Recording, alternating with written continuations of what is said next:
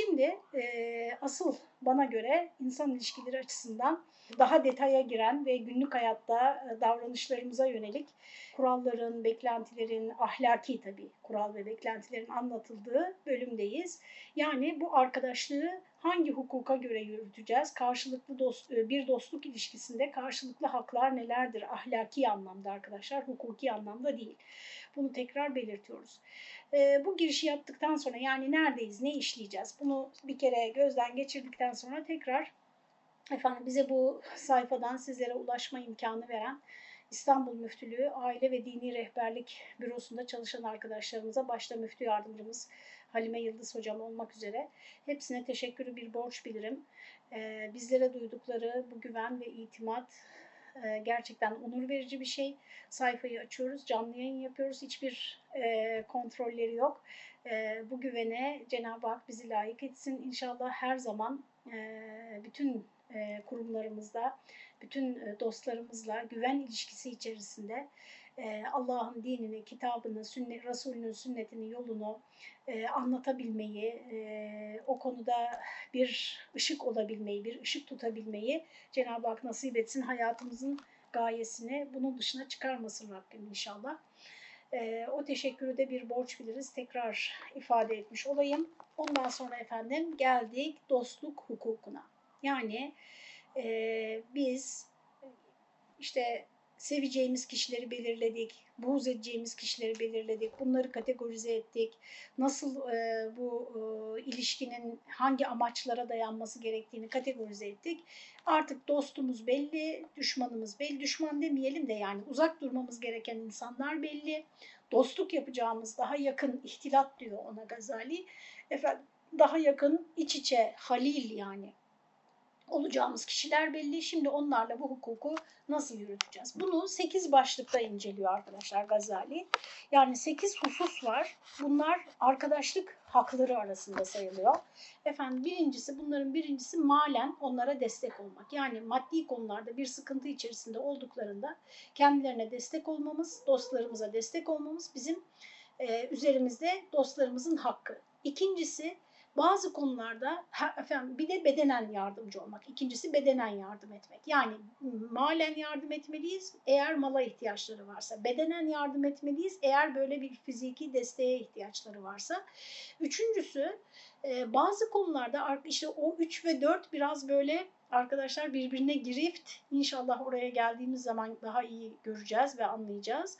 Ee, bazı konularda susmamız, bazı konularda da konuşmamız gerekiyor. Yani dostluk haklarında e, arkadaşımızla ilgili öyle konular var ki orada susmamız gerekiyor. Öyle yerler, öyle konular var ki orada da konuşmamız gerekiyor. Üç ve dördüncü maddelerde bunu anlatıyor. Beşincisinde arkadaşımızın hataları olacak mutlaka. Çünkü hiçbirimiz hatasız değiliz e, bir kul olmak hasebiyle. Efendim bu hatalar karşısında bizim yöntemimiz onu affetmek olacak. Orada çok güzel izah edecek Gazali bunu inşallah. Biz de e, af konusuna da biraz orada değineceğiz Allah nasip ederse.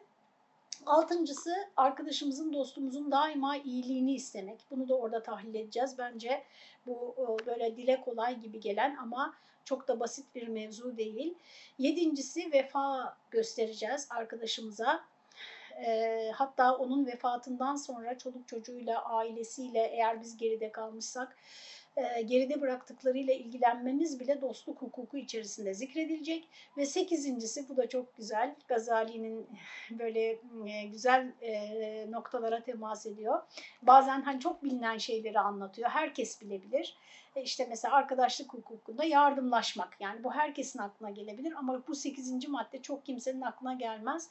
Diyor ki yük olmamak da bir arkadaşlık hakkıdır. Yani arkadaşımıza, dostumuza e, onu uf yani gene arıyor ya da ne bileyim gene ne oldu acaba dedirtecek şekilde e, yüklenmemek, yük olmamak bu da arkadaşlık hukuku arasında zikrediliyor arkadaşlar. Tabii bu sekizini de birden bizim e, bu bir saat içerisinde an, anlatırız ama e, Gazali'nin ele aldığı boyutlarda olmaz. E, dolayısıyla muhtemelen biz hani ikişer ikişer belki bunları anlatabiliriz diye düşünüyorum. Yani her hafta iki tanesini anlatarak önümüzdeki dört haftayı bu konunun alacağını düşünüyorum. Zaten ondan sonra akrabalık hakları ile ilgili bir iki detay var ve konuyu e, toparlıyor Gazali. Şimdi E, girişte şöyle söylüyor arkadaşlar. Bil ki diyor uhuvvet akdi, uhuvvet kardeşlik demek. Uhuvvet akdi iki şahsın arasındaki bağlantıdır. Tıpkı eşler arasındaki nikah akdi gibi. Nikah adabı kitabında geçtiği gibi nikah yerine getirilmesi farz olan bir takım hakları iktiza etmektedir. İşte arkadaşlık ve dostluk akdi de böyledir. Yani nikahtan ne farkı var arkadaşlık akdinin? Tabii pek çok farkı var da burada insan ilişkileri açısından. Orada hukuki bir bağ var. Yani bir e, hukuk sizi kayıt altına alıyor ve karşılıklı zorunlu olan görevleriniz var yerine getirmeniz gereken. Az önce hep ifade ettim e, söz arasında. Arkadaşlıkta ise sizi bağlayan hukuk ahlaki. Yani hiç kimseyi gidip mahkemeye veremezsiniz. Benim arkadaşım arkadaşlık haklarına riayet etmiyor, dostluk haklarına riayet etmiyor diye. Dolayısıyla tamamen sizin din, inancınıza, dindarlığınıza, ahlakınıza, karakterinize kalıyor bu ilişkiyi yürütmek. Acizane bir kanaatim var yeri geldiği için burada paylaşayım. Ben zaten arkadaşlar insanlar arası ilişkilerin e, hukukla değil ahlakla yürümesi gerektiğini düşünüyorum. Hukuk bir toplumda nizamın tesisi için olmazsa olmaz en asgari şarttır. Yani daha altına inemezsiniz. Hukuk bizim işte trafikte nasıl hareket edeceğimizi, bir iş yerinde nasıl hareket edeceğimizi, pazarda, çarşıda alışveriş yaparken ne yapmamız gerektiğini bunları yapmazsak suç işlemiş olacağımızı yani en alt vatandaşlık sorumluluklarımızı bize anlatır. Eğer bir ilişki hukuka düşmüşse, düşmüşseden kastım çıkmışsa da diyebilirsiniz buna. Yani hukuk katına kadar artık varmışsa oradaki problem artık zaten orada bir dostluktan, bir e, kardeşlikten, muhabbetten falan bahsetmek imkansızdır. Yani diyelim ki siz işte komşunuzla ilişkinizi mahkemeye başvurduktan sonra artık yoluna koyabilir misiniz? Yani komşunuzla öyle sorunlar yaşamışsınız ki mahkemelik olmuşsunuz artık oradan sonra dökülen e, sıvı kabını doldurmayacak tekrar. Yani ne olur mahkeme neyi sağlar? Evet sizin haklarınızın yenmemesini sağlar. Yani müthiş bir zarar görüyorsunuzdur o mahkemelik olduğunuza göre. Efendim e, o haklarınızın korunmasını sağlar. Ama artık ortada bir sevgiden, muhabbetten, yakınlıktan bir hani daha önceki e, sohbetlerimizde anlattığımız gibi bu Türkçemize yerleşmiş ahretlik diyeceğimiz bir kardeşlik ilişkisinden bahsetmemiz imkansız hale gelmiş olur arkadaşlar. Onun için işte e, diyor ki bu 8 e, başlık da biz bunları anlattık. Bunlara riayet etmek suretiyle ancak kardeşinle arandaki ilişkiyi ahlak üzere yürütmüş olabilirsin. Yani bu hukuk ahlak ayrımına hukukla ahlakın birbirini tamamlaması gerektiğine, biri olmadığında diğerinin e, tek başına yani hukuk olmadığında tek başına ahlakla olur mu? Yani bu tabii ta, bunu tartışmanın yeri burası değil. Çok ciddi felsefi arka planı olan bir tartışma. Ama yani hukuk olmadığında siz bütün toplumdan aynı düzeyde ahlaklı olmalarını, aynı düzeyde vicdanlı olmalarını bekleyemeyeceğiniz için ortada bir toplum kalmayabilir. Yani onu söyleyeyim. Dolayısıyla ne biri ne öteki e, biz bunlardan vazgeçemeyiz. İkisi de yeri geldiğinde, e, saati geldiğinde, vakti geldiğinde mutlaka e, bize lazım. Fakat arkadaşlar eğer biz e, bizim kalbimizi, ruhumuzu tatmin eden, e, sırtımızı dayayacağımız ve bizim de sırt vereceğimiz, omuz vereceğimiz bir e, iki cihanda devam edecek bir arkadaşlık ilişkisinden, bir kardeşlik ilişkisinden bahsediyorsak burada artık söz konusu olan ahlaktır, hukuk değildir. Hatta ahlakın da ötesinde yani metafizik bir ahlaktır. Ona da değinmiş olalım. Şimdi birinci madde saydık zaten az önce 8 maddede özetlemişti. Birinci madde arkadaşlar e, mali konular. Yani malla arkadaşına yardım etmen lazım. Aslında deminden beri dikkat ettiyseniz o saydığım 8 konuda hani en kolayı bu gibi geliyor gelebilir kulağınıza. Belki de kolay olduğu için buradan başladı Gazali. Bilmiyorum bir önem sırası olduğunu söylemiyor ama e, fakat arkadaşlar buradaki e, açıklamayı görünce e, bakacaksınız yani Gazali neden bahsediyor, biz neden bahsediyoruz? Yani biz bugün arkadaşlık ilişkisi dediğimizde bizim bahsettiğimiz ne? Gazali'nin anlattığı ne? Aradaki farkları göreceksiniz. Bunu e, şey olarak düşünmeyin yani bir üzüntü sebebi. Ah ah hocam işte böyle nerede o eski dostluklar falan diye düşünmeyin. Ben bu e, şikayet ve hep böyle yaşadığı çağdan şikayet etmek, işte olumsuzluklardan şikayet etmek, dünyada böyle iyiliğin falan kalmadığını, işte böyle güzel ahlakın kalmadığını söylemek sürekli. Yani bunu dile getirmenin bizim hayrımıza olduğunu düşünmüyorum. Hatta bazen böyle Instagram'da da e, sayfada bir şeyler paylaştığımda altına yazanlar oluyor. Ah hocam ah nerede o şey işte nerede o cömertlik ya da nerede o ahlak falan. Arkadaşlar nerede o demeyeceksin, demeyeceğiz. Bakın burada e, yanlış yere odaklanıyoruz. Öyle biri olacağız. Yani biz başkasında aramayacağız bu vasıfları. Biz kendimiz böyle olacağız. Buranın altını çiziyorum arkadaşlar. Çünkü bu e, gerçekten hepimizin zaman zaman benim de yani anlatan insan olduğum halde bunları benim de ağzımdan kaçıyor. Neden ağzımdan kaçıyor? Çünkü zihnimiz oraya odaklanmış. Yani çevremizde birileri bize böyle davranmalı. İşte birileri güzel ahlaklı olmalı, birileri cömert olmalı. İşte birileri çok candan dost olmalı. Nerede? Yok öyle dost falan. E neden yok? Çünkü sen olmadığın için. Şimdi bununla ilgili bir örnek vereyim de bunun benim sözüm olmadığını e, anlayın ve e, daha da itimat edin inşallah. E, İmam Kuşeyri'nin Risalesi var. E, tasavvuf klasiklerindendir. Orada okudum Kuşeyri Risalesi'nde. E, bu Kuşeyri Risalesi Gazali ile çağdaş yakın yani birbirine. Hani demek ki bundan yaklaşık 900 yıl önce yazılmış bir kitaptan bahsediyoruz. Ee, orada diyor ki işte diyor bir, bir kişi diyor gitti diyor zaman Evliyaullah'ından birine e, dedi ki efendim öyle bir devre geldik ki Allah'tan korkan kalmadı dedi diyor. Şimdi demek ki bir şeylerden şikayet ederken çok dikkat edin arkadaşlar. Ya bu akşam bak bir tek bunu bile öğrenseniz, öğrensek e, size böyle öğreten kişi olarak görmüyorum kendimi kesinlikle. Sadece bir sohbet mevzu açan kişi olarak görüyorum. Sadece bunu bile öğrensek çok büyük bir kar arkadaşlar. Diyor ki bakın e, öyle bir devre geldik ki yani zamanından şikayet ediyor. Allah'tan korkan kalmadı. Evliyaullah diyor ki ona o zat. Evliyaullah'tan olan o zat. Evliya velinin çoğuludur. Allah dostları demek. Dolayısıyla ço çoğul bir gruptan bahsediyoruz. Evliyaullah'tan olan o zat ona diyor ki sen Allah'tan korksaydın korkanları görürdün diyor. Yani arkadaşlar her devirde dostlar var. Her devirde takva sahibi insanlar var. Her devirde muhsinler, muhlisler, sadıklar, e, vefakarlar her devirde var. E, gidip işte dostunun bütün borcunu ödeyen, bütün hesabını kapatan insanlar var. Dostu olması bile gerekmez. Yabancıya bile bunları yapanlar var. Bütün mesele arkadaşlar biz bu kitapları, biz bu kaynakları, bu bilgileri e, etrafımızda bunlardan kim var acaba diye okumuyoruz ki. Yani şimdi saat akşamın şu saatinde her evde bir başka telaş. Niye buradayız? Niye bu sayfadayız biz arkadaşlar? Niye siz şimdi işi gücü bırakıp bak kaç yüz kişi yani burada toplandınız?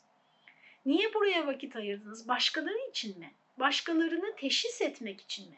Yani dünyaya bir bakayım bakalım kimmiş Gazali'nin tarif ettiği şekilde dost diye. Bunu, bunun için ve size hiç faydası olmayacak bir çaba bu. Bunun için değil arkadaşlar, kendiniz için. İşte bu bakımdan e, ister dini bir metin olsun, ister e, din dışı yani seküler bir e, bilim, herhangi bir bilgi kitabı işte çocuk eğitimi olur, psikoloji olur, ne bileyim yani biyoloji olur, herhangi bir şey okurken e, nefsimizin bize oynadığı bir oyun var arkadaşlar e, nefsimiz dikkatimizi yani o okuduğumuz şeydeki dikkatimizi hep kendi dışımızdaki başkalarına çekmeye uğraşıyor. Bu çok ilginç. Niçin böyle yapıyor nefis biliyor musunuz? Çünkü e, değişmekten hoşlanmıyor. Yani nefis olduğu gibi devam etmek istiyor. Onun konforu orada. E, ve e, eğer kendisini dönüştürecek bir bilgi ise, bu biraz da zor gelen bir bilgi ise hemen dikkatimizi kendimizden başkalarına. Yani şimdi biz burada okuyoruz, işte mali konularda arkadaşlık ilişkisi şöyle olmalı. Hmm, bir bak bakayım kim var etrafında böyle, var mı sana böyle dostluk yapan falan diye hemen dikkatimizi başkalarına çekiyor. Halbuki biz bunu okurken ne yapmamız gerekiyor? Eğer bizim işimize yaramasını istiyorsak okuduğumuz şeylerin, acaba ben burada tarif edildiği gibi bir dost muyum? Ben bunu dostlarıma yapabiliyor muyum? diye düşünmemiz gerekiyor. Yani bunu inanın sadece insan ilişkilerinde değil, ibadetlerle ilgili konularda bile işte nerede öyle namaz kılan? Ya sen Senin namazından sen sorumlusun. Başkasının kıldığı güzel bir namazdan sen sevap kazanmayacaksın ya da kötü bir namazdan veya tesettürdeki eksikliğinden sana bir şey gelmeyecek yani. Tabii ki emri bil maruf nehyanil münker var ama yani sen kendinden sorumlusun öncelikle. Değil mi? Ee, ve e, okurken bilhassa yani bir şeyi okurken e, sen varsın ve o okuduğun metin var. Ve sana hitap ediyor. Gazali sana hitap ediyor. Ben kendime söylüyorum gördüğünüz gibi. Dolayısıyla e, niyetlerimizi bu açıdan da gözden geçirelim. Şimdi diyor ki iki kardeşin hali metelül ahaveyni metelül yedeyn. İki elin durumu gibidir. Nasıl ki iki el birbirini yıkarsa, tek el kendini yıkayamazsa, aynı şekilde iki kardeş, buradaki kardeş çok yakın arkadaş ve dost demek. Yani din kardeşi anlamında düşünün bunu. Efendim aynı şekilde birbirini yıkar, birbirinin ihtiyacını giderir. Ve Gazali diyor ki arkadaşlarla beraber mali konularda takip edilen yol üç aşamalıdır diyor.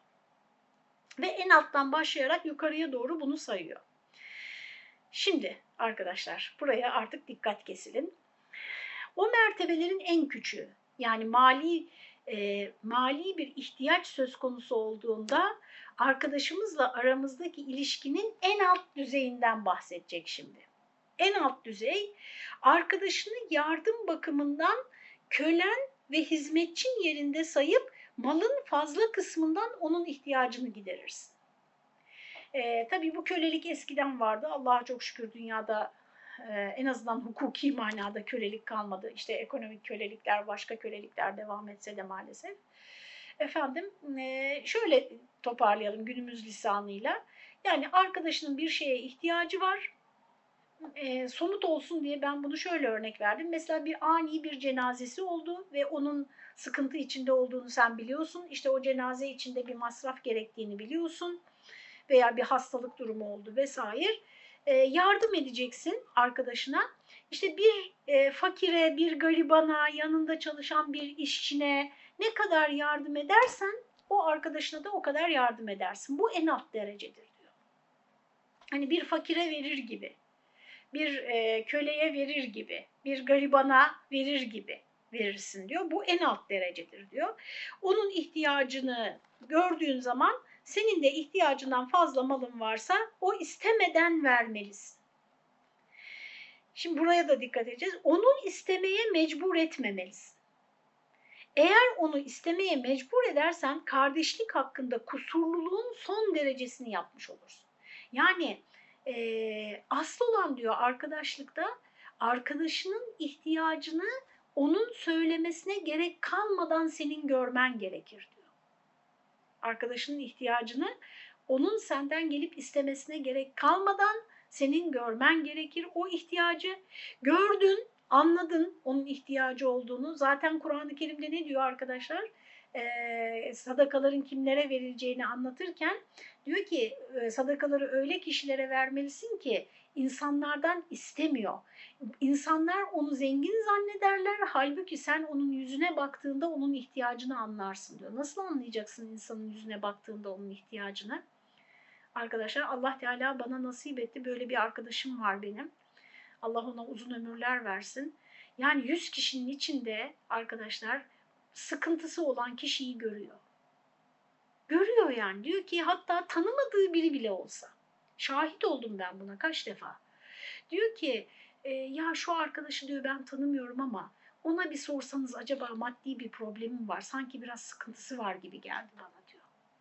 Arkadaşlar bu e, yani kalp gözünün açıklığı hemen o taraflara gitmek istiyor insan aklı. İşte o insana özel bir şey verilmiş, feraset verilmiş de ondan dolayısıyla hani bunu ben yapamam, benim yapmamam normal diyesimiz geliyor. Yani bu hoşumuza gidiyor. Hayır arkadaşlar dikkatle alakalı bir şey bu. E, algıda seçicilik deniyor biliyorsunuz psikolojide. İşte insan neye odaklanmışsa onu görüyor mesela. E, işte karnınız açken hep restoranları görüyorsunuz e, ne bileyim başka bir ihtiyacınız bir şey alacaksanız işte bir etek bir ayakkabı neyse bir şey alacaksanız hep insanların etrafta o mağazaları görüyorsunuz. İnsanların üzerinde o kıyafete bakıyorsunuz vesaire. Yani siz yardım odaklı bir insansanız odağınız yardım etmekse yardıma muhtaç olan insanların gelip söylemesine gerek kalmadan onları görebiliyorsunuz arkadaşlar. E, bu e, başka konularda da böyledir. Mesela işte diyelim belli bir hastalık konusunda bir tecrübeniz varsa benim öyle e, bir tecrübem var. Efendim böyle bir marketin içinde kalabalık bir ortamda bir çocuk öksürsün o öksürüğün e, ne kaynaklı olduğunu aşağı yukarı anlayabiliyorum yani. E, niye? İşte o siz o konuyla çok haşır neşir olduğunuz için, çok uğraştığınız için o bakışınız, o kulağınız gelişmiş oluyor. Böyle düşünün bunu. Ben böyle düşünüyorum şahsen. Yani Gazali diyor ki arkadaş, arkadaşının ihtiyacı olduğunda o gelip sana söylemeden söylemeden senin onun ihtiyacını anlaman lazım, görmen lazım. Gördün diyelim. Şimdi bakalım sen, sen ne kadar bir arkadaşsın? O buradan sonra yardım aşamalarından anlayacağız senin diyor arkadaşlığını. Eğer diyor o kişiye, o ihtiyacını gördüğün kişiye böyle bir fakire verir gibi yardım ediyorsan bu en alt düzeydeki arkadaşlıktır diyor. Tabii malı fazla malı olanlar için bu. İhtiyacından fazla malı olanlar için. İkinci derece kendine harcayacağın kadar ona veriyorsan ikinci derecesiniz diyor. Kendine harcayacağın kadar ne demek? İşte bir cenazen olduğunda sen aşağı yukarı ne kadar harcardın e, ve fazla da malın var. İşte arkadaşına o kadarını veriyorsun. Bir cenazede ne lazım? İşte ne kadarsa bilmiyorum. E, uyduralım 20 bin, işte 20 bin veriyorsun. Çünkü sende de fazla var. Onu kendi nefsinin yerine koyup e, elindekinden efendim e, onun ihtiyacını karşılıyorsun.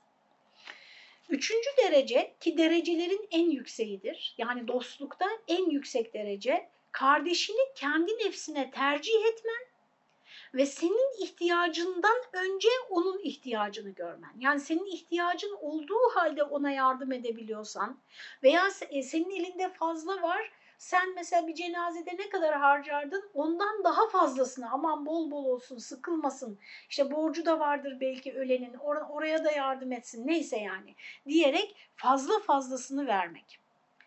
Peki diyor eğer sen kardeşinle beraber bu rütbelerin hiçbirine nefsinde tesadüf etmezsen bil ki sizin aranızda daha kardeşlik münakit değildir. Ne demek istiyor? Yani mesela e, o söylemeden sen anlamıyorsun ihtiyacını. Çünkü bu üç merhalede de dikkat edin kişi söylemiyor. İhtiyacı olan kişi söylemiyor. Arkadaşı anlıyor onun sıkıntısını. E, üç merhalede o var. Merhaleleri belirleyen ne? Ne kadar yardım edecek? Anladı da bakalım ne kadar yardım edecek? Ona göre dostluk ilişkisi nasıl yani? Ona karar veriyor. E, peki ya söylemek zorunda kalmışsa karşısındaki? İstemek durumunda kalmış. Yani sen o istemeden anlamıyorsun. Orada diyor kardeşlik, dostluk falan böyle bir şey yok diyor.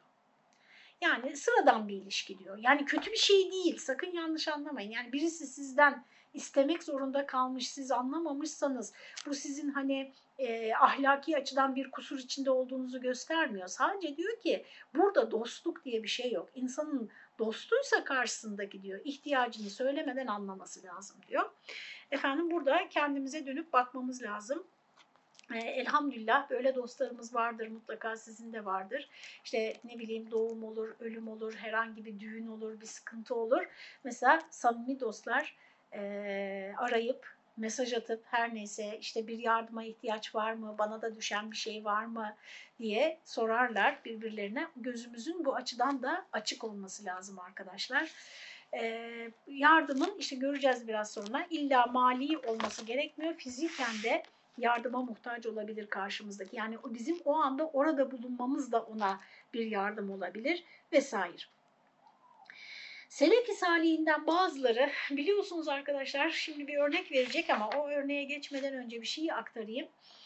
E, tasavvufta bir prensip yani e, tasavvufu anlatırken işte tasa, e, şeriat, tarikat, hakikat, aşamalarını anlatırken mali bir örnek verirler. E, benim malım, benim malım, senin malın, senin malın. Bu şeriattır. Şeriat denilen şey nedir? Şeriat kelimesinden korkmayın arkadaşlar. Şeriat hukuk demek. Yani İslam'ın kurallar kısmı, hukuk kısmına şeriat denir. Hukuk ne demek? Benim malım, benim malım, senin malın, senin malın. Herkes kendi malının sahibi. Bu hukuk. Yani şeriat. Tarikat nedir? Benim malım da senin malın. Yani benim malımı da kendi malın gibi görebilirsin. Burada istediğin gibi tasarrufta bulunabilirsin. Harca, gel, al. Biraz sonra örneklerini anlatacak Gazali. Yani ben metnin tamamını okumuyorum. Siz okursanız orada çok güzel örnekler göreceksiniz. Selefi Salih'inden isimler vererek birbirinin evlerine girip ev, ev sahibi evde yok mesela. Kapıyı çalıyor. E, diyelim hanımı açıyor, kızı açıyor, hizmetçisi açıyor kapıyı. Giriyor işte kasa nerede diyor, şurada diyor. ihtiyacı kadar alıyor mesela arkadaşının ama. Herkesin değil. Efendim niye? Çünkü senin malın da e, benim malım da senin malın. Öyle bir ilişki var aralarında. Hakikatte ise ne benim malım benim malım ne senin malın senin malın. Yani e, benim malım senin malın diye bir şey yok çünkü efendim hepsi hepimiz hep beraber inna lillah ve inna ileyhi raciun. Hepimiz Allah'a aitiz. Bunların hepsi sahip olduğumuz her şey bizim elimizde emanet diyor. Tabii burada şimdi çok kalabalık bir grup var karşımda. Aranızda kimler var hiç de bilmiyorum. Altyapınız nedir? Dini bilginiz, malumatınız nedir? Bu anlattıklarımı nereye oturtuyorsunuz? Hiçbir fikrim yok. O yüzden bazen endişe duyuyorum. Ee, şunu söyleyeyim. Arkadaşlar bu mesela işte hakikat madem ne benim malım benim malım ne senin malın senin malın gerçek buysa hakikat buysa o zaman bu hukuk falan niye var işte e, demeyin. Çünkü o hakikat bizim e, zihnimizde ulaşmamız gereken bir hedef. Yani hiçbir şeyi kendinin olarak görmemek ve e, efendim nasıl diyelim bütün insanlara karşı bakış açımızın da böyle olması. Ama mesela mesela şimdi örnek vereyim. Diyelim ki e, birisi vatanına saldırdı. Vatanına saldırdı. Ülkeni işgal ediyor yani e, yabancı askerler. Ne yapacaksın? Şöyle mi diyeceksin? Ya olsun ya ne benim vatanım benim vatanım, ne senin vatanın senin vatanın. Allah'ın yeryüzü hepimizin ne olacak biraz da onlar gelsinler. Böyle mi diyeceğiz arkadaşlar? Onun için yani hukuk da lazım bakın. yani tasavvufa saygı duyuyoruz ama e, hukuk arkadaşlar dünyadaki işte az önce söylediğim gibi nizamın, dünyadaki intizamın e, toplumlar arasında, kişiler arasındaki minimum asgari hakların korunması için çok önemli bir olmazsa olmaz en alt düzeyde bir düzenleyicidir yani. Onun için böyle tasavvufi bakış açısının her şeyi çözeceğini sanıp hukuku küçümsememek gerekir. E, çoğu zaman ona da e, muhtaç olduğumuz olur. Ama bakış açımız yani böyle e, her şeyi sahiplenmemek, işte kıskanmamak başkalarından, işte o cömertliğe ulaşabilmek vesaire için biraz bu elimizde olanları emanet olarak görme bilinci e, işte bize bu eğitimlerle verilmeye çalışılıyor diye bakıyoruz. Selefi Salih'inden bazıları Mesela eşyasını işte diyelim camiden çıkıyorlar farz edelim. Benim ayakkabım diyen bir kimseyle arkadaşlık yapmazlardı diyor. İşte benim ayakkabım diyorsa mesela şu benim ayakkabım diyorsa benim pabucum diyen bir kimseyle kardeşlik yapmazlardı. Çünkü böyle bir kimse pabucu kendi nefsine izafe etmektedir. Yani ayakkabısını bile işte benim diyor diye bakarlarmış. Tabii böyle örnekleri anlattığımız zaman Yeri geldikçe hep söylüyorum arkadaşlar tamam ya bak işte görüyorsun yani dünyada arkadaşlık edecek kimse yok. Biz e, hani bizi görselerdi bunlar bizim için ne derlerdi falan deyip tekrar ediyorum en başta söylediğim gibi böyle olumsuz bakmak, pesimist bakmak efendim e, artık böyle ahir zamandayız. Bunların hiçbiri artık bu devirde mümkün değil diye düşünmek yanlış olur. Arkadaşlar bunlar bizim ideal hedeflerimizdir. Ulaşabildiğimiz kadar ulaşırız. Şunu hiçbir zaman unutmayın arkadaşlar. İslam'da ameli konularda çok önemli bir prensip var. Bakın itikadi konu farklı. İtikatta birazcık da inansan da olur. Böyle bir şey yok. Ya müminsin ya kafir yani. Ya hepsine inanacaksın biliyorsunuz imanın sıhhatinin şartları var imanın sıhhatinin şartları. Açın herhangi bir dini bilgiler kitabını orada göreceksiniz. Yani bir imanın geçerli olmasının şartları var. Bunlardan bir tanesi de inanılacak şeylerin tamamına birden iman etmektir. Yani ben Kur'an'a inanıyorum ama işte farz, faraza yani Nisa suresine inanmıyorum. Nisa suresinde anlatılanlar tövbe estağfurullah yani örnek veriyorum. Bana işte şey geliyor biraz böyle saçma geliyor, akıl dışı geliyor ya da şu ayet yani çok manasız geliyor dediniz mi sanki hepsini inkar etmiş gibisinizdir. İtikadi açıdan e, in, inanç tecezzi kabul etmez arkadaşlar. Yani parçalayarak bir kısmına inanıyorum bir kısmına inanmıyorum. Bu inanç için olmaz. Amele gelince arkadaşlar amelde işte bir prensibimiz var bizim. Bir şeyin tamamı yapılamıyor diye tamamı terk edilmez. Bu çok önemli çünkü bugün biraz da böyle e, İslam yani İslam dininin ameli kısımlarına dikkat etmeye çalışanları küçümsercesine biraz bir küçümseme içeriyor pejoratif bir ifade efendim e, biraz da kendisinin ne kadar din konusuna veya bu konulara ne kadar mükemmel baktığını e, ima edercesine söylenen bir şey var. Ya tam yapacaksın ya hiç yapmayacaksın. İşte hacca mı gittin? Ondan sonra geldikten sonra İslam'ı tam yaşaman lazım. Eğer İslam'ı tam yaşayamayacaksan hacca da gitme. Mesela böyle söylüyorlar. Sakın hani ben böyle söylüyorum zannetmeyin. Şu anda aktarıyorum bir şeyi. Diyor ki mesela beş vakit namazı ya tam kıl ya hiç kılma. Öyle yarım yamalak olmaz diyor mesela. İşte namaz kılmıyorsan oruç da tutma. Boşu boşuna aç kalıyorsun diyor. Arkadaşlar bunların hepsi yanlıştır. Ameli konularda yapabildiğimiz kadarını yaparız arkadaşlar. Yapamadığımız kadarını da gayret ederiz, niyet ederiz, arzu ederiz. Çünkü eğer arzu etmiyorsak orada da bir problem var. Yani niye inanmıyor musun bunun gerekliliğine? Yani beş vakit namazın farz olduğuna inanmıyorsan zaten problem var. İnanıyorum ama kılamıyorum. İşte günde bir iki tane ancak kılabiliyorum her neyse. Efendim ama kılmak da istiyorum. Böyle olmamız gerekir. İşte bu, bu durumda arkadaşlar o kişiden asla ümit kesilmez. Çünkü ne yapmaya çalışıyor? Daha ileriye gitmeye çalışıyor. Daha iyisini yapmaya çalışıyor. Bu yüzden kural budur. Asla unutmayalım bunu arkadaşlar. İşte bu insan ilişkilerinde de böyle. Mesela ya ben kanka olacağım ya da hiç görüşmeyeceğim. Hayır böyle bir şey yok arkadaşlar. İşte bunu daha önce de söyledim. Yani sıfırdan yüze kadar insan ilişkilerinde basamaklar var. Biriyle ya çok samimi olacağız ya darılacağız. Değil ki yani. Yani ya 90'da olacak ya sıfırda olacak ilişkimiz. Bu e, bize çok zarar veren bir şey. Her konuda arkadaşlar. İşte ben misafir çağıracaksam mükemmel bir sofra kurmalıyım. Mükemmel bir sofra kuramayacaksam misafir de çağırmam. Ne oldu ondan sonra? Şimdi herkes birbirini kafelerde ağırlıyordu. Şimdi oraya da gidilmiyor. Bakın ne olacak yani. Anlatabildim mi? Yani ben düğün yapacaksam tam yapmalıyım. İşte tam işte o tam da nedir? Hani onu kim tarif ediyor? O olmayacaksa işte ona da gerek yok gibi. Anlatabildim mi arkadaşlar? Yani dünya işlerinde, ameli işlerde, ibadetlerde, efendim insan ilişkilerinde hani çok klişeleşmiş bir söz var ama hakikati ifade ediyor. Mükemmel iyinin düşmanıdır diyor. Bir şeyi mükemmel yapacağım derken hiç yapamayacağın için efendim bu sefer ne oluyor? İyi olanı da yapamıyorsun tamamen terk etmiş oluyorsun. İşte insan ilişkilerine de böyle bakın. Yani yani ben ya Selefi Salih'in işte bu anlattığınız hikayelerdeki kişiler gibi arkadaş olmalıyım. Ben öyle bir dostluk istiyorum. Öyle olmayacak madem o zaman kimseyle dostluk yapmayayım. Bu yanlış bir yaklaşım. Yapabildiğimiz kadarını yapmamız lazım. Allah Teala da bizden zaten o kadar isteyecek arkadaşlar. La yükellifullahu nefsen illa vus'aha. Allah hiç kimseye kapasitesinin üstünde bir yük yüklemeyecek. E, Fetih el-Musili diye bir zattan bahsediyor. İşte size az önce söylediğim örnek. Bir kardeşinin evine geldi. Kardeşi evde yoktu. Onun aile efradına emretti. Kadın sandığı çıkardı. Açtı. Fetih ihtiyacı kadar parayı aldı gitti. Evine gelen zata, o ev sahibi de eve geliyor birazdan. Cariyesi Fethin yaptıklarını aynen haber verince adam sevinerek cariyesine şöyle dedi. Eğer senin bu dediklerin doğruysa sen Allah rızası için hürsün.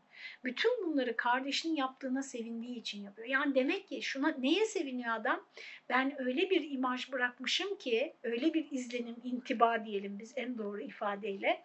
Öyle bir intiba bırakmışım ki kardeşimde ben olmasam da benim cüzdanımdan, kasamdan, sandığımdan ihtiyacı olan parayı alabiliyor.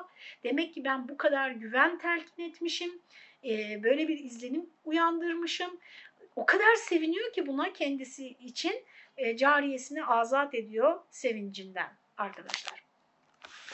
E, sahabe-i kiram bir de onu da söyleyelim. E, sahabe-i kiramın bir alışkanlığı var arkadaşlar. Bugün e, bu pek e, rağbet görmüyor. Bugünkü yani modern adab-ı muaşerete göre hatta biraz ayıp bile sayılıyor. E, sahabe-i kiram kendisine hediye edilen bir şeyi eğer ihtiyacı yoksa o hediye edilen şeye veya bir başkasının daha fazla ihtiyacı olduğunu, o, o şeye bir başkasının daha fazla ihtiyacı olduğunu biliyorsa hediyeyi hediye ederlermiş. Bugün bu o kadar ayıp sayılıyor ki bazı kesimlerde arkadaşlar hani o yüzden de hediyeyi açmanız gerekiyor. Yani e, getiren kişinin yanında hediyeyi açmanız gerekiyor ki hani açılsın kullanılsın ve kullandığınızda görmeniz e, gerekiyor gibi bir düşünceler var. Halbuki e, sahabe bu konuda çok rahat. Sahabe benim anladığım kadarıyla arkadaşlar Hayatü Sahabe'yi tekrar okumanızı tavsiye ediyorum. Bak kaç kez söyledim. Kandehlevi'nin, Yusuf Kandehlevi'nin Hayatü Sahabe isimli kitabı. Şimdi bana böyle deyince bir kitap tavsiye ediyorum. Soruyorlar. Hangi tercüme, hangi yayın evi? Arkadaşlar ben bütün yayın evlerinin çıkardığı Hayatü Sahabeleri okumuş olabilir miyim sizce yani? Hepsine tek tek bakmış olabilir miyim? Bilmiyorum hangi yayın evinden alacağınızı bilmiyorum ama e, efendim e, ben e, Kur'an kursu öğrencisiyken bir yaz tatilinde onu baştan sona okumuştum ve çok etkilendim. Daha sonra tekrar böyle istifade ettim bazı konuları hazırlarken çalışırken.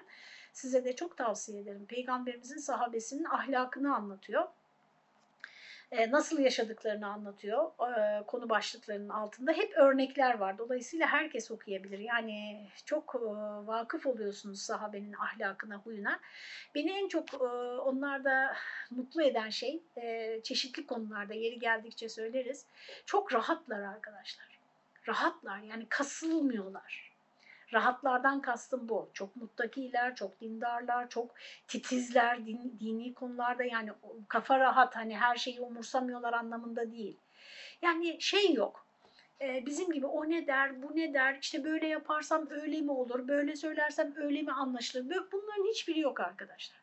Evlenme, boşanma konularına bakın. Başkasının hanımıyla evlenme. Ben bazen örnek veriyorum. Mesela diyorum ki e, birisi, e, bir kadın düşünün ki e, eşinden ayrılıyor arkadaşlar. Aradan işte 5-6 ay neyse bir zaman geçiyor ve eşinin çok yakın bir tanıdığıyla, çok yakın bir arkadaşıyla evleniyor bu kadın. Ne dersiniz bu böyle bir durumda? Bizim toplum ne der o kadına arkadaşlar? Bu peygamberimizin Zeynep'le evliliğidir. Yani çok e, doğal yaşıyorlar. Bana o açıdan çok e, etkileyici geliyor sahabenin hayatı. E, bu konuda da öyleler. Yani bir hediye geldi mesela. Çok rahat diyor ki onu falancaya gönder diyor. O zaten küçük bir topluluk bunlar. E, hatta bazen bunu ben de çok yaparım. Çocuklar da diyorlar ki aman anne dikkat et hediye getiren kişiye de götürebilirsin yani. Giderken diyorlar çok dikkat et çünkü biraz karıştırabilirsin diyorlar. Ama yani şimdi evinizde var bir sürü şey aynısından veya benzerinden ihtiyacınız yok ona, değiştirme şeyi yok efendim e, imkanı yok. Nasıl olacak yani ben bunu da mı kullanacağım yani onlarca mı olacak aynı şeyden? Anlatabildim mi arkadaşlar? İşte sahabeden biri e, ne bir kelle gönderilmiş bir pişmiş bir yemek yani gönderilmiş kıymetli bir yemek. O da başkasına, o da başkasına, o da başkasına derken ilk gönderene gelmiş yemek. Yani böyle de çok hikayeler anlatılır sahabeden. Hatta bir savaş meydanında suyu bu şekilde birbirlerine e, gönderiyorlar falan. E, dolayısıyla e, hediye edilen şeyi de hediye ediyorlar. Mali konularda böyle bir yaklaşımları var. Bir de çok ilginç bir şey söylüyor e, Gazali. Diyor ki insanın kardeşlerine infak etmesi fakirlere sadaka vermekten üstündür diyor. Buna bakabilirsiniz yani işte ülfet bahsinde arkadaşlık hukukunda birinci maddede Gazali böyle söylüyor. Kardeşlerine infak etmek fakirlere sadaka vermekten üstündür. Ne demek? Arkadaşlar infak daha geniş bir kavram. Ailenize harcadığınız para da bunun içine giriyor. Efendim e, birbirinize verdiğiniz hediyeler de bunun içine giriyor. Yani infak fakire de yapılır, zengine de yapılır. Yaptığınız bir başkası için yaptığınız bütün harcamalar. Ama zekat da bunun içine girer. Yani infak umumi bir kavramdır. Bunun içinde alt başlıklar var. İşte diyor ki senin diyor e, arkadaşına samimi arkadaşına yaptığın bir ikram, bir yardım, bir cömertlik fakire sadaka vermenden daha hayırlıdır diyor. Acizane kanaatim bunun çok boyutları olabilir. Konuşulması, tartışılması gerekebilir. Ama ben de bu kanaatteyim yani Gazali'ye katılıyorum. Neden? Çünkü bu insan ilişkilerini tamir eden bir şey arkadaşlar. İnsan ilişkilerini besleyen bir şey. Yani arkadaşınızı düşünmüş olmanız, ona şey burada anlattığımız konuyu düşünün yani ihtiyacını fark etmiş olmanız, kendisi söylemeden ona o ihtiyacıyla ilgili bir destekte bulunmuş olmanız, e, o fakir olması gerekmez bunu yapmanız için. Bu neyi sağlıyor? O dostluk ilişkisinin pekişmesini sağlıyor. Yani diyorsunuz ki mesela bazen yaşamışsınızdır bunu, çok yaşamışsınızdır. Yani işte bir misafiriniz vardır e, efendim e, vaktiniz de dardır işte bir iki bir şey yapmışsınızdır. Bir arkadaşınız gelirken uyduralım ne olsun bir salata yapmış getirmiştir. Nasıl içinizden ne geçer? Ay ben de bir salata olsa diyordum ya veya bir yeşillik olsa diyordum ne kadar iyi oldu demez misiniz yani? Bunun örneklerini çok görmüşsünüzdür. Onun için mesela işte e, bazen e, bunu biz komşularımızla yapardık. E, diyelim bir düğününüzde bir hastanız olduğunda falan şehir dışından, dışından çok misafir gelir. Onu ağırlayacak yeriniz olmaz. Yani yatacaklar 3 gün 4 gün neyse. E, hadi 5-10 kişiyi yatırdınız. Yani bizim ev 20-30 kişiye kadar yatırdığımız oldu. Ama bazen bunu da aşabilir kapasiteniz. Mesela komşularınızda kalabilmeleri, komşunuzun evini açması, size teklif etmesi, bizim evimizde kalabilirler demesi ne kadar büyük bir ikramdır tahmin edebilirsiniz arkadaşlar. Dolayısıyla e, insanlar arası ilişkileri besleyeceği için, kuvvetlendireceği için ve toplumun da temelinde bu insan ilişkileri olduğu için arkadaşlar bir toplumda dayanışma, şimdi ekip ruhu diyorlar buna işte e, vefa, arkadaşlık duyguları ne kadar kuvvetliyse onlar birbirleri e, arasında arasında mesela o kadar az mesele çıkıyor. Hukuka o kadar az e, dava düşüyor. Anlatabildim inşallah. Efendim ikincisi diyor Gazali bedenen yardım etmek bu da istemeden olmalıdır diyor. Yani arkadaşın sana sormasına gerek kalmamalıdır. Sen orada olmalısın onun sana ihtiyacı olduğunda. Kardeşi istemeden evvel kardeşinin ihtiyaçlarını yerine getirmek ve bizzat onlara koşmak suretiyle yardım etmektir. Onun ihtiyaçlarını kendi özel ihtiyaçlarından evvel görmektir. Bir de bu ihtiyaç kavramını da tabii konuşmamız lazım arkadaşlar. Yani e, nedir ihtiyaç? Eğer sizin çok mükellef bir hayatınız varsa, teklifli deniyor buna. Yani ne demek? Çok detaylı. Çok detaylı bir hayatınız varsa işte öğlen yemeği şu saatte şu kadar çeşit işte arkasından şu olacak çayınız olacak kahveniz olacak işte ne bileyim e, yani böyle bir sürü yemeniz içmeniz giyim kuşamınız eviniz düzeniniz böyle çok detaylıysa arkadaşlar tabii ki sizin kafanızı kaldıracak vaktiniz olmayabilir. Ee, başkasına yardım edecek hatta hediye alacak paranız bile olmayabilir. Niye? Çünkü çok detaylı kendinizin ihtiyacı bir türlü bitmiyor. Size vakit de yetmiyor, para da yetmiyor. Dolayısıyla bu ihtiyaç kavramı yani nedir gerçekten ihtiyaç? Hani onu da düşünmek lazım.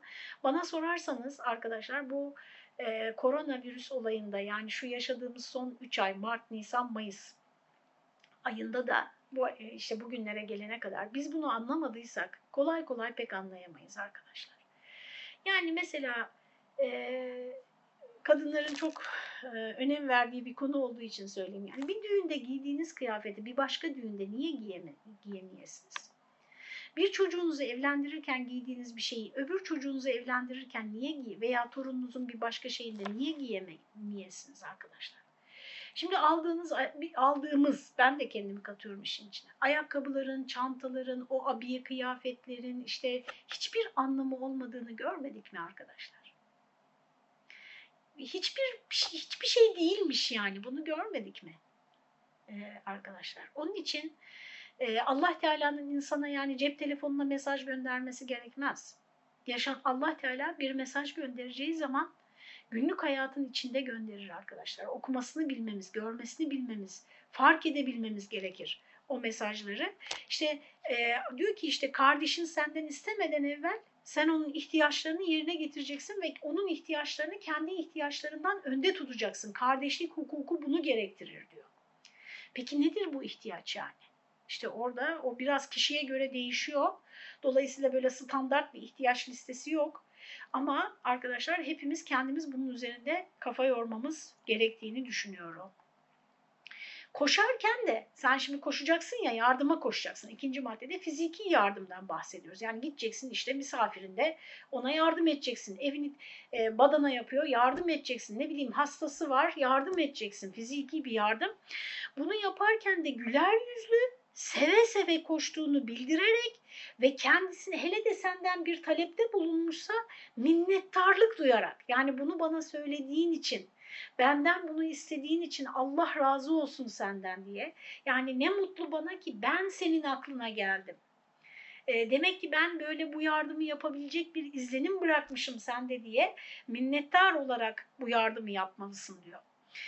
Alimlerden biri şöyle buyurdu diyor. Sen kardeşinden herhangi bir ihtiyacının yerine getirilmesini istediğin zaman. Ha bir de şu var arkadaşlar. Bazılarımız hiç istemiyor. Hiç istemiyor. Ona da değinelim. Gazali ona pek değinmemiş burada. Belki muhakkak başka bir yerde değinmiştir. Gözünden kaçmaz onun. Ee, efendim bazıları hiç istemiyor. Evet Efendimiz sallallahu aleyhi ve sellemin kimseden bir şey istemeyeceğine söz ver, cennetlik olduğuna söz vereyim diye e, bir e, tavsiyesi var. Hatta sahabe buna çok dikkat ederlermiş yani. İstemek yani çok hoş bir şey değil. Ama arkadaşlar başınız daraldı, kulsunuz yani. Ve e, yetişemiyorsunuz bir şeye. Bu maddi bir konu olabilir, fiziki işte bedenle yapılan bir konu olabilir. Bunalıyorsunuz. Bunaldığınız için de e, size yardım etmeyen o insanlara karşı sizi görmeyen, sıkıntınızı görmeyen, fark etmeyen o insanlara karşı içinizde böyle bir soğukluk, bir e, kötü duygular oluşuyor. Bu oluşmadan yardım isteyin arkadaşlar. Yardım isteyin. Yardım istemeyi kendimize yakıştıramamak. Eğer hani e, kendinle yetinmek ve kanaat etmekten değil de kibirden kaynaklanıyorsa, bakın ikisi birbirinden farklı şeyler. Efendimiz sallallahu aleyhi ve sellemin kimseden bir şey istemeyeceğine söz ver dediği yani kanaat et. Kendi işini kendin gör. Ee, insanları bunaltma, sıkma. İşte 8. maddede onu anlatacak. Bazıları da vardır ya devamlı emir yağdırır böyle. O oturacak işte hep emir yağdırır. Hatta öyle bir hatıram var rahmetli dedem anneanneme demişti yani benden önce ölürsen dedi mezarlıktan geçmeyeceğim. Oradan geçerken de bana bir şey söylersin, bir şey istersin demişti şakayla karışık. Efendim böyle bazıları çok emir verir yani devamlı etrafına. Efendimizin söylediği, yapmayın dediği şey budur yani.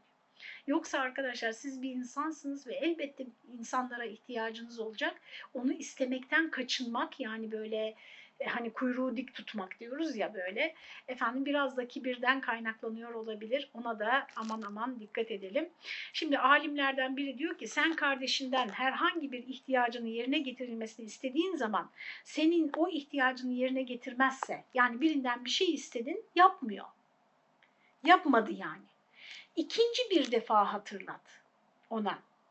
Ya işte gelecektin ne zaman gelebilirsin işte seninle beraber turşu yapacaktık mesela ne zaman unuttun galiba falan. İkinci bir defa hatırlat. Belki unutmuştur diyor. Eğer ikinci defa hatırlatmana rağmen yapmazsa onun üzerine tekbir getir ve inna lillah ve inna ileyhi racun. Tekbir getir dediği ne? Yani cenazesini kıl kendi zihninde. Onun adına bir cenaze kıl. Yani ölü gibidir o artık senin için diyor. E, bunu hep dediğim gibi biz şöyle düşünelim. Yani ben yapmazsam başkalarının ihtiyaçları, arkadaşlarımın, kardeşlerimin ihtiyaçlarını diye düşünelim. Ee, İbni Şübrime kardeşlerinden birisinin büyük bir ihtiyacını yerine getirdi. Bu ihtiyacı yerine getirilen zat kendisine bir hediye getirdi. Bunun üzerine İbni Şübrime sordu. Bu getirdiğin ne? İşte rahatlar bakın. Adam dedi ki bana yaptığın iyiliğin karşılığı. Yani sen bana bir iyilik yaptın, bir jest yaptın, bir ihtiyacımı gördün. Ben de sana bir hediye getirdim diyor. İbni Şübrime diyor ki Allah sana afiyet ihsan etsin. Malını al götür. Sen kardeşinden herhangi bir ihtiyacının yerine getirilmesini istediğin zaman o da o ihtiyacını yerine getirmek için nefsini yormazsa hemencecik namaz için abdest al, o kardeşinin üzerine dört tekbir getir ve onu ölüler safında say. Yani onun cenaze namazını kıl diyor. Eğer sen bir şey istediğin halde yapmıyorsa karşındaki kişi diyor. Yani böyle bakıyorlar. Seleften bazı kimseler arkadaşının aile efradının halini arkadaşının ölümünden 40 sene sonraya kadar sorar, onların ihtiyacını yerine getirir, her gün onları ziyaret eder, malından sadaka nafakalarını temin ederdi diye aktarıyor İmam Gazali. Ata bir Rebi diyor ki üç günden sonra kardeşlerinizi arayınız. Eğer hastaysalar ziyaret ediniz. Eğer meşgulseler yardımda bulununuz. Eğer unutmuşlarsa hatırlatınız. Yani ne demek istiyor? Senin çok samimi bir arkadaşın var, bir kardeşin var. Üç gündür ses çıkmıyor. Araman gerekir diyor. Hasta olabilir, bir sıkıntısı olabilir, bir ihtiyacı olabilir. Arayıp hatırını sorman gerekir diyor. E, unutmuşlarsa seninle hani irtibatı onlara kendine hatırlatmış olursun diyor. Hani muhtemelen bunların küçük topluluklar için yazıldığını hatırlayalım ama bir de burada arkadaşlar bütün arkadaşlardan bahsedilmiyor. Yani bir insanın 100 tane de arkadaşı olabilir. Yakınlarından bahsediliyor yakın arkadaştan.